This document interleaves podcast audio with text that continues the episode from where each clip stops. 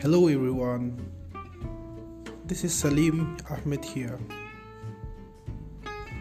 As this is my first uh, podcast trial,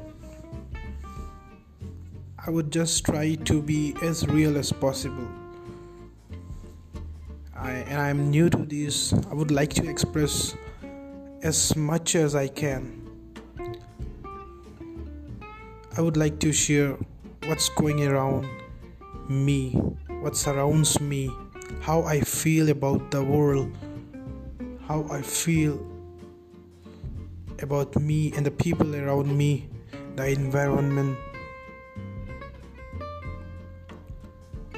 I would be so so happy to share my share what I feel.